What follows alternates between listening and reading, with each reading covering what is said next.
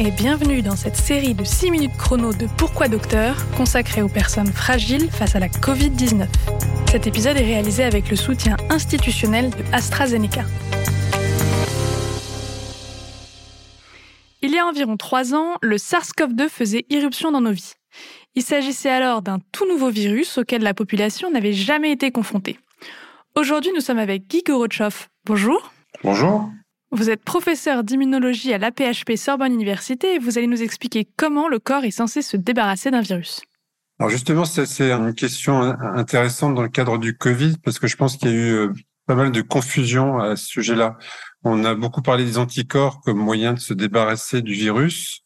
La partie de l'immunité qui nous aide à nous débarrasser, puisque c'est ça la question du virus, c'est l'immunité cellulaire. Ce sont les lymphocytes T qui vont chercher une par une les cellules infectées et qui les élimine. Donc il y a vraiment un partage des rôles. Et justement, le rôle des anticorps en particulier, c'est lequel? Donc les anticorps jouent un rôle essentiel avant tout pour nous protéger de l'infection. Une réponse anticorps qui fonctionne bien va bloquer le virus à l'entrée. Donc les anticorps qui euh, interagissent avec la partie crucial, la clé dans la serrure, si vous voulez, du, virus, euh, ces anticorps qui bloquent sa clé vont empêcher la pénétration du virus. Donc ça, c'est la situation idéale.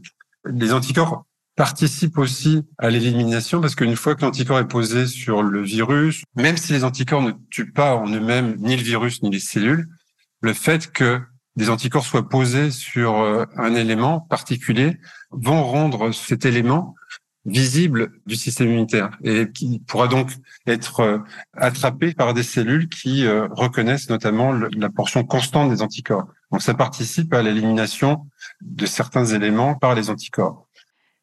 Est-ce qu'on peut dire que les anticorps définissent la cible à éliminer? C'est une bonne manière de le dire, oui. C'est une des manières pour les anticorps de jouer un rôle effecteur dans l'élimination. Et d'où est-ce qu'ils peuvent provenir, ces anticorps?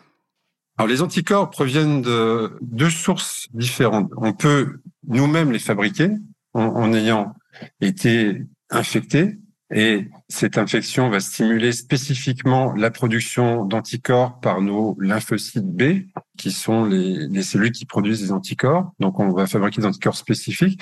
L'autre manière d'acquérir cette protection par les anticorps, c'est d'être né d'une maman elle-même immunisée contre différentes choses. Par exemple, une mère qui va donner naissance à un enfant alors qu'elle a déjà eu plusieurs mois auparavant euh, le SARS-CoV-2, par exemple, ou une autre maladie infectieuse, va transférer tout sa, son répertoire d'anticorps à l'enfant nouveau-né. Et ça, en fait, c'est un rôle extrêmement important des anticorps. C'est très important pour notre espèce en général de protéger euh, massivement les plus jeunes pendant une période cruciale de la vie, pendant quelques mois, et faire profiter les enfants de toute notre mémoire immunitaire. Et ça, c'est le rôle essentiel des anticorps, qui est donc un rôle plus altruiste que égoïste.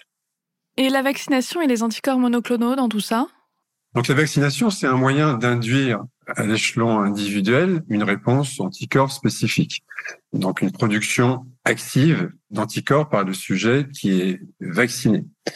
Dans le cadre des anticorps monoclonaux, ce qui est proposé, c'est d'injecter les anticorps qui ont été clonés à partir de malades infectés, de manière à faire profiter d'autres sujets de euh, la mémoire immunitaire de sujets qui avaient déjà été infectés. Et d'ailleurs, deux épisodes de cette série sont consacrés aux anticorps monoclonaux. Pour revenir à, à la Covid-19, une des grandes difficultés dans la mise en place de traitements, ça a été l'apparition de variants. Est-ce que vous pouvez nous dire ce que c'est et pourquoi c'est un problème? Un virus, c'est un, élément génétique qui se réplique chez euh, l'hôte qui, l'infecte.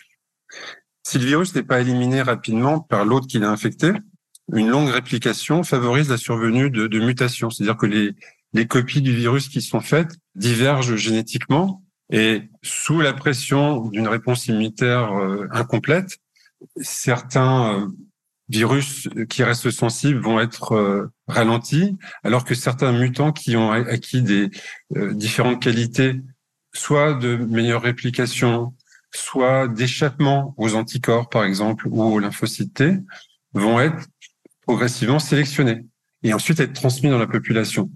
Donc, ça représente un problème parce que ça, met un certain temps de faire des anticorps monoclonaux. Donc, les, les anticorps monoclonaux avaient été fabriqués dans les premières phases de l'infection. Et à l'heure actuelle, tous les anticorps monoclonaux actuellement sur le marché ne sont plus efficaces contre les variants qui circulent, donc il faut fabriquer d'autres à partir de patients plus récents, si je puis dire, de manière à retrouver une efficacité qui était très très bonne dans la première phase de l'épidémie. Guy Gorochoff, merci pour ces réponses. Est-ce que vous avez une conclusion à ajouter? Je vais revenir au premier point, puisque le sujet, c'est les anticorps. Il y a eu, euh, je pense, dans le grand public, une confusion entre euh, le rôle des anticorps euh, comme étant à la base de toute l'immunité anti-SARS-CoV-2.